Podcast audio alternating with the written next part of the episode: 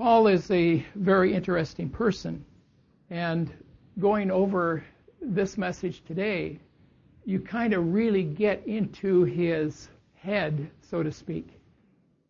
Because in these few verses in the last part of chapter 5, it really is uh, mental gymnastics and trying to pick out what is he really trying to say and does it have impact and truth or is it just filling up the page in our Bible? And I came to the conclusion that's not what it's about. It's really about preparing us to receive even greater understanding of who we are in Christ. And if we don't get this message right today, the rest of Romans is going to go right over the top of your head. This is core. I, I say that every message, don't I? But this one is the core of the core. There were two men who affected humanity more than anyone else. Two men affected every living being that has ever walked on the earth and will ever walk on the earth. Two men. No, it wasn't Henry Ford or Neil Armstrong. Remember Neil Armstrong? Neil was a believer in God, but he's gone. And it wasn't Bill Gates or Steve Jobs. So you guys in the computer wars, forget about it. That's not what it's about. And it wasn't even President Obama and Donald Trump. No, we are in the, the realm of influence by two men. Adam, who was created out of dust and is our forefather. Every one of us. Our father is Adam. We're born of Adam. Hey, we're Adam's kids. And there was Jesus Christ, born of a Jewish woman by the Holy Spirit. Those two men have affected humanity more than any other men in the world. Their legacy is what we deal with on a day to day basis. And don't think that you're isolated away from this influence. You're not. You're very much influenced by it, by them. Paul dedicates this chapter 5 to these two men and their incredible impact on humanity. Let's read these verses. Romans 5, 12 to 21. So then, just as sin entered the world through one man, and death through sin, and so death spread to all people because all sinned. For before the law was given, sin was in the world. But there is no accounting for sin when there is no law. Nevertheless, death reigned from Adam until Moses, even over those who had not sinned in the likeness of the offense of Adam, who is a type of him to come. But the gracious gift is not like the transgression.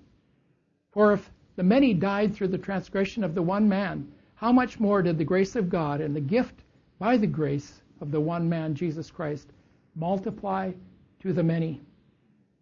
The gift is not like that which came through the one who sinned. For judgment resulting from the one transgression led to condemnation, and the gracious gift from the many failures led to justification.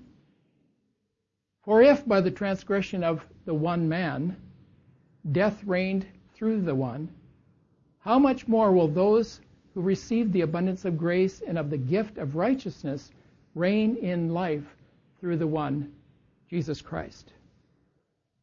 Consequently, just as condemnation for all people came through one transgression, so too through the one righteous act came righteousness leading to life for all people.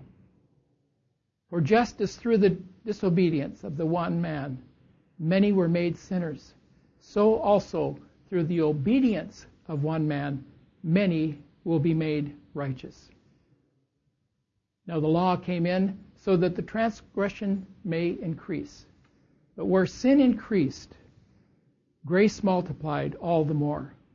So that just as sin reigned in death, so also grace will reign through righteousness to eternal life through Jesus Christ our Lord. Let's pray. Father, give us Holy Spirit power now as we think about these verses, as we try to understand what you're speaking to us today. Speak to us clearly through your word and through my lips. I pray in Jesus' name. Amen. Romans was written to ICR. Oh, that's the International uh, Church of Rome. Chapter 1, Paul, the author of this book, lays out the dilemma of humanity, the sin of all humans who are bent on depravity due to unbelief in a righteous God. Chapter 2, he established that no act of religion solves the dilemma of sin, there must be a change of heart. In chapter 3, he states that the core truth of the scriptures is for all have sinned and come short of the glory of God and are justified by grace as a gift through the redemption that is in Christ Jesus, whom God displayed publicly as a sacrifice by his blood to be received by faith. That was our memory verse. I heard some of you saying it along with me.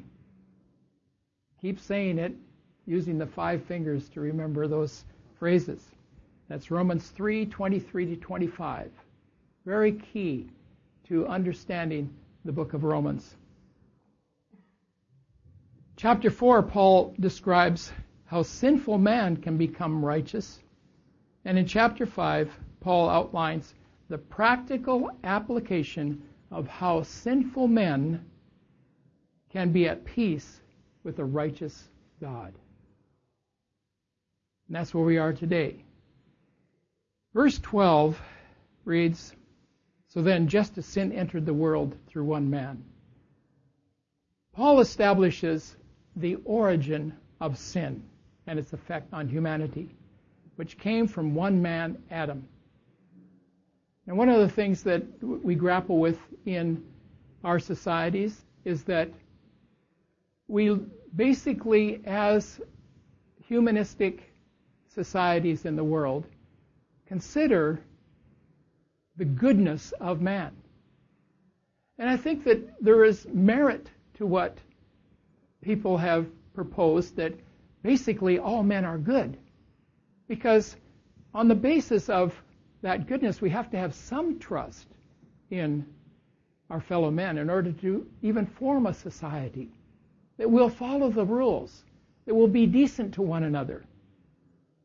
And so, because we still have the image of God as human beings, we haven't lost that image. But we've taken upon ourselves a sinful nature in that image. And that is the problem that the Bible, the Word of God, tries to answer is that we are sinners. All of us are sinners. And it doesn't take us too long from birth to two or three years of age. Like I, by the way, I mistakenly said a few weeks ago that it was our oldest son that said, I want it my way. No, that wasn't our oldest son because he was perfect. It was actually our second son. and he was a rascal. He caused some of the gray hair that Katie has. But he loves the Lord today, is a very productive citizen, and we're proud of him. Am I losing my mic? Okay. Paul establishes the origin of sin. The result was death. And God said that, didn't he? He said, If you eat, you can eat of any tree in the garden, but of the tree of the knowledge of good and evil you shall not eat. In the day that you do, you shall die. And Adam and Eve began to die. And Satan came along with his temptation and brought with him that gift, that curse of death upon man. And Satan won a victory. And ever since, there has been a contest going on between good and evil in the world.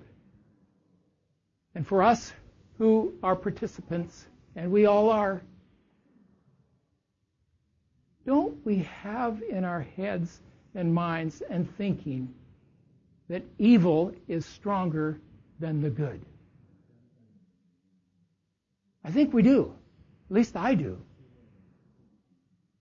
I think we're going to discover that Paul is saying, wait a minute, folks, let's rethink this whole thing about evil and good and understand what the good, why is good stronger, more encompassing, and able to save us. Why is the good so powerful? These two men, Adam and Jesus Christ, have had a lasting effect on us. And we're going to discover that. I have placed, uh, if you look in your bulletins or even on the screen now, this whole text into a comparison chart. And each verse in it has the evil or the bad and the overpowering good. Of course, from Adam, we received sin and death. From Christ, we received grace and life. Let's look into this. In verse uh, 14, there are two points of significance in this verse. And by the way, you'll notice a, a footnote down there that I used the NASB as opposed to using the NET. So Katie was right. The NASB is a better version than the NET. Keep your NASB, you'll need it. Death reigned from Adam until Moses. In other words, reigning tells us what? Reigning. Death reigns. What, what does that mean? Well, to me, I see a throne and I see a king sitting there on that throne. Death reigns from Adam to Moses. There was no law. There was only one command. Don't eat or you'll die. There was no law other than, as we said when we were going through Genesis and as we started in Romans, each of us knows the difference between good and evil. Even little children can tell the difference. Why? And people think, oh, it's because they're good. No, it's because God gave us that ability called conscience. He gave us consciences that knew the difference between good and evil. And we've carried that it says from Adam to, to Moses, that's all they had. After that came the law with Moses, and we had the law and our consciences. So we're even worse off after Moses. But we're not going to go there right now. But Adam is a type of him who was to come. Who is him who was to come? You know what basically Paul is saying? He's saying who is a type of Messiah, or the Greek word Christos, Christ. And so he's talking about the one who's to come, and that is Jesus Christ. Death reigned through Adam, and death continues to reign through Adam. But in verse 15, The gracious gift is not like the transgression. That is key, and that's what Paul will continue to repeat. The transgression or death is not like the gracious gift, or the other way around. The gracious gift is not like the transgression or sin or death. How many of you can quote John 3:16? For God so loved the world that he gave his only begotten son that whoever believes in him shall not perish but have everlasting life. Okay, we've got other translations out there, but that's fine. Paul emphatically states, but the gracious gift is not like the transgression. Adam's legacy was sin and death. Christ, the Messiah, brought us a gracious gift that it was not anything like the transgression.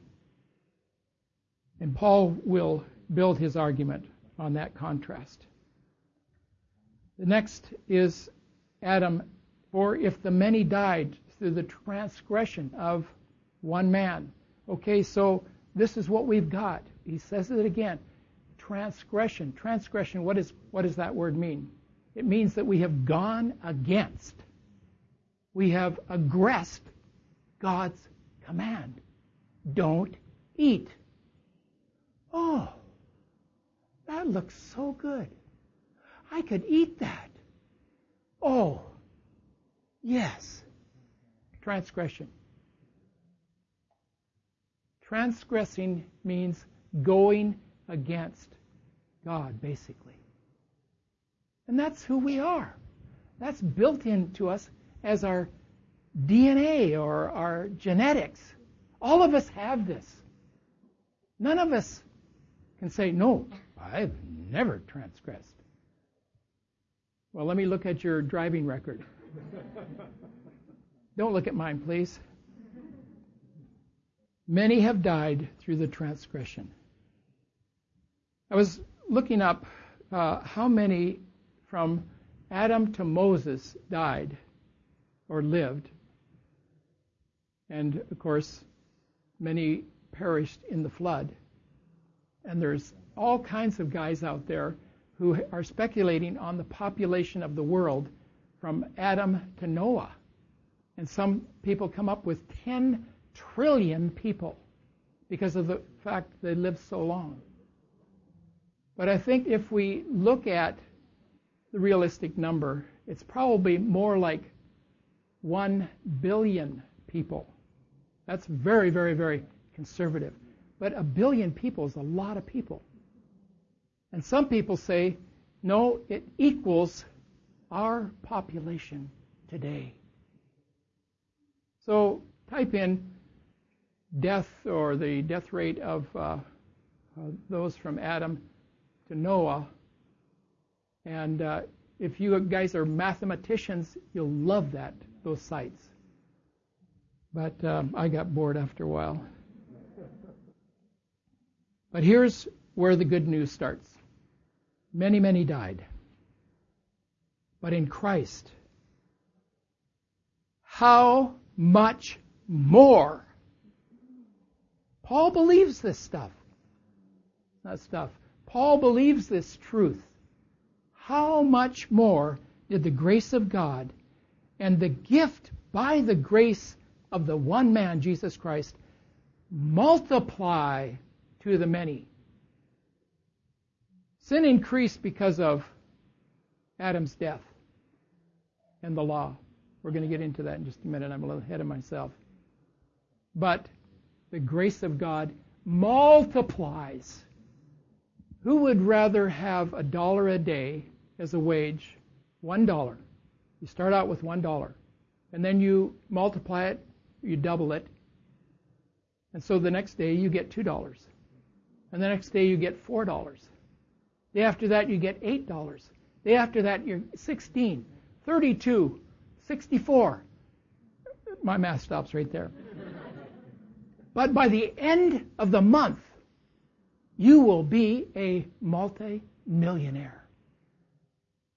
I wish I could find a boss who will pay me one dollar a day doubled for one month. That's all I ask.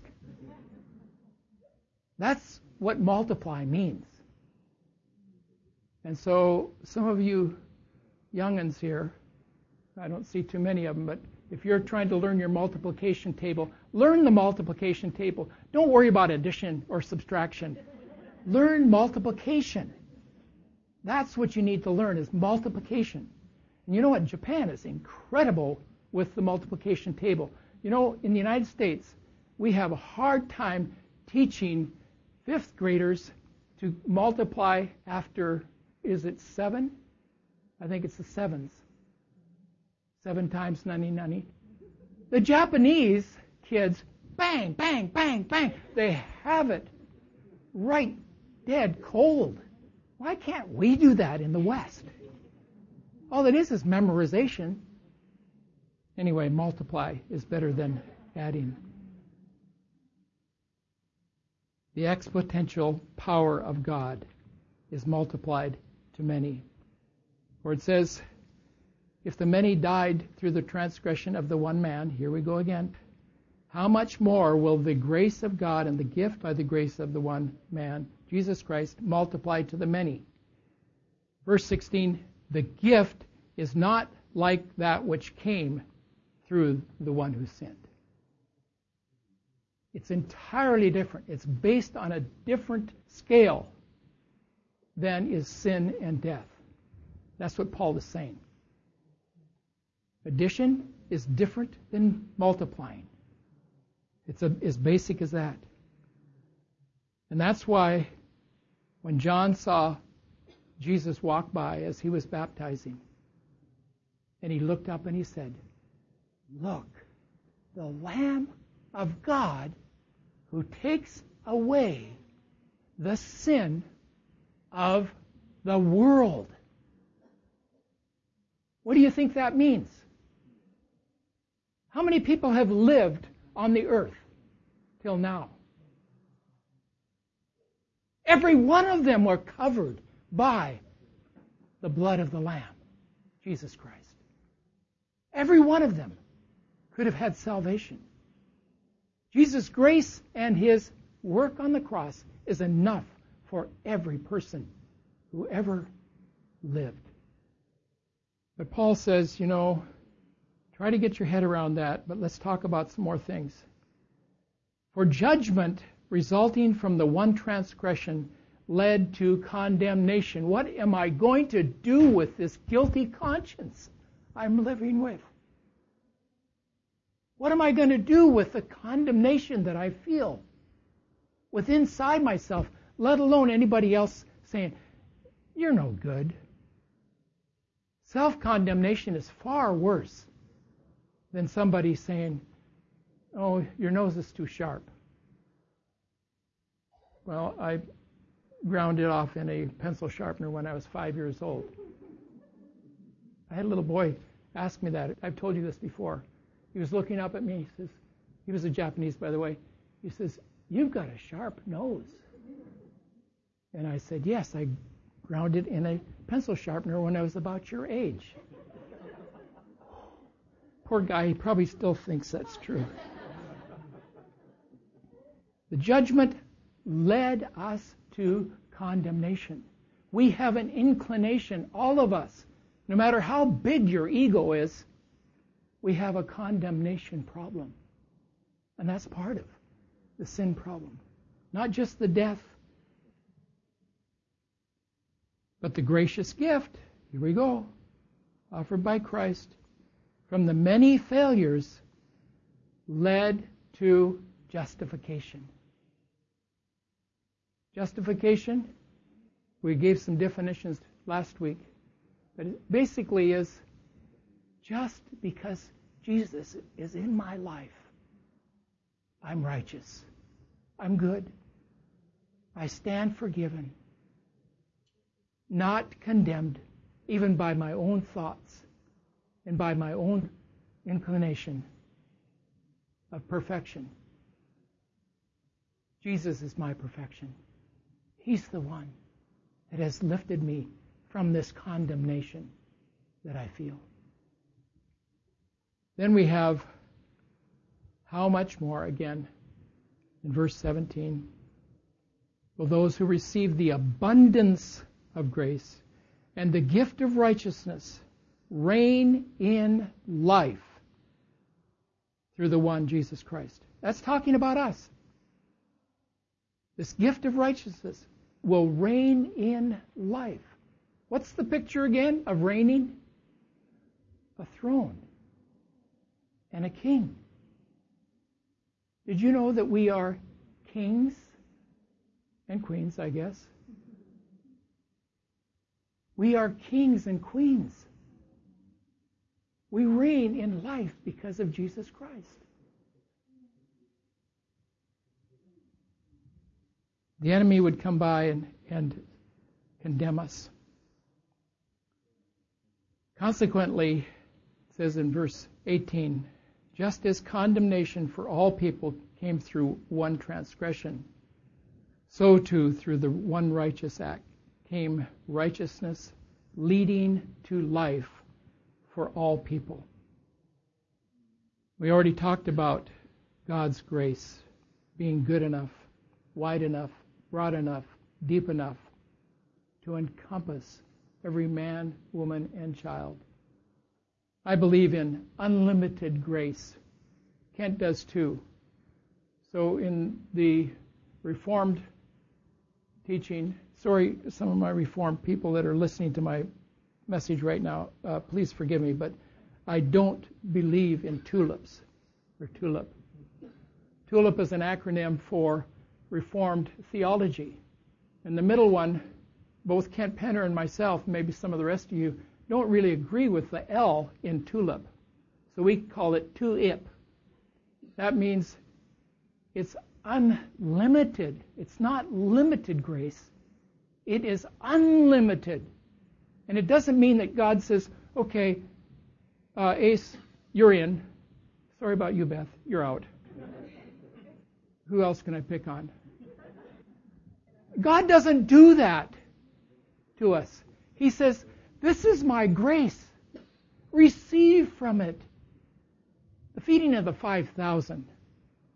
Come on. That's unbelievable.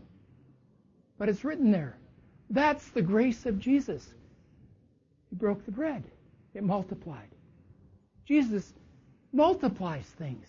And that's what he does for us as human beings. It's free for the taking. It's Aki's father we pray that he will receive Jesus today as you speak to him. The Lord bless you, Aki, as you talk to him. And Joe's father. We saw it happen with Setsuko's mother and also with Mamiko's father. Right at the last minute. God's grace is so great and wonderful.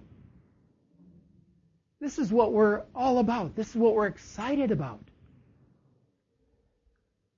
So, through the one righteous act came righteousness, leading to life for all people. Paul's still hammering it in there. Get this, get this, get, get this, or you will not understand the next chapters of Romans.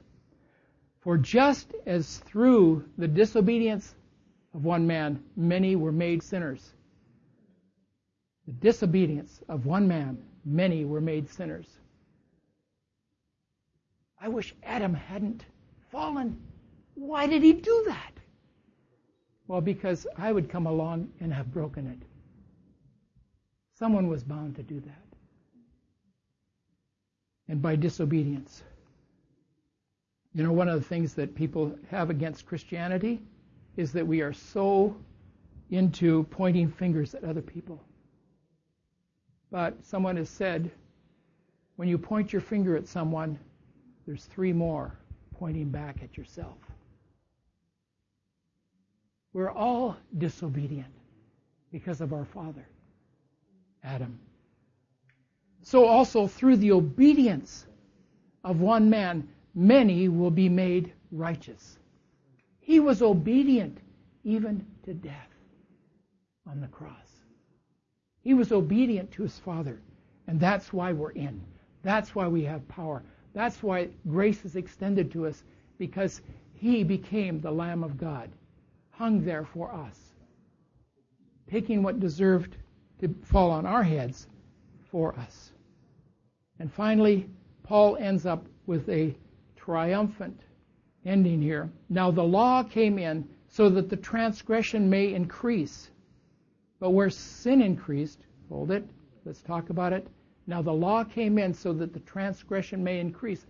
Come on, we don't need more downers. We don't need more talk about, well, you, you guys are sinners and you're, you've broken the law and you're condemned and you're full of death. But when we realize that we're sons and daughters of Adam, that's the consequences of the law. And the law comes in and gives us that. But, as Katie and I were talking this week, if we didn't have laws in Tokyo, let's just think about the traffic in Tokyo. If there were no laws and you could drive on either side of the street, there'd be head on collisions with Japanese and Americans every day out on the streets if there was no laws. Because we drive on the other side. And, you know, there's lawbreakers that go up and down this street, uh, this sidewalk in front of this church. They're on bicycles. They're not supposed to be there. They're breaking a law. They're supposed to be on the street. God help them. But we need law. Law points us to Christ. It measures us and says, you don't measure up. You fall short of the glory of God. Now the law came so that transgression may increase, so that grace multiplied all the more. So we multiplied it once, we multiply it again, we multiply it again. That's the idea. Grace keeps multiplying for us. And then finally, so that just as sin reigned in death, so also grace will reign through righteousness to eternal life through Jesus Christ our Lord. One of the things that I have struggled with in my growing up and growing up in a Christian home was really understanding what the grace of God is. And I trust that going through these verses like this, with a comparison chart that we've used, that you'll understand that there is grace, Ron. There is grace for you in Jesus Christ. And He extends it to you without cost, other than you'll owe Him your whole life, but no cost. He's there holding it out for you, saying, Take my grace, take my life into your life, and you'll find life. And He'll bring us into a relationship with the Father, the true Father. And that's what we all long for. We long for a dad. We long for a father who will understand us and be able to sit down alongside us and say, you know what? It doesn't matter because my son Jesus has already paid it. Don't condemn yourself. Don't put yourself under condemnation. In receiving Jesus Christ, you acknowledge your sin and your need and He's given it all for you. That's what it means to be a Christian. We're not saying, look at me, how great I am. No, we are saying, look at Him. And look at the Father who sent the Son. How great He is. What He has done for us. We've sung those songs today. How great the Father's love. That's our Father. We're not under the condemnation and the transgression of our sin. We're reigning with Him. Grace will reign. Let that reign in your heart. Knowing that, yes, we've done wrong, but we are forgiven. We are forgiven. We're received. And that makes everything all right. Let's pray. Father, I thank you for the gift that you have given, the gracious gift you have given, how much you have given. You've given and given and given. And we receive from you. And there is no condemnation.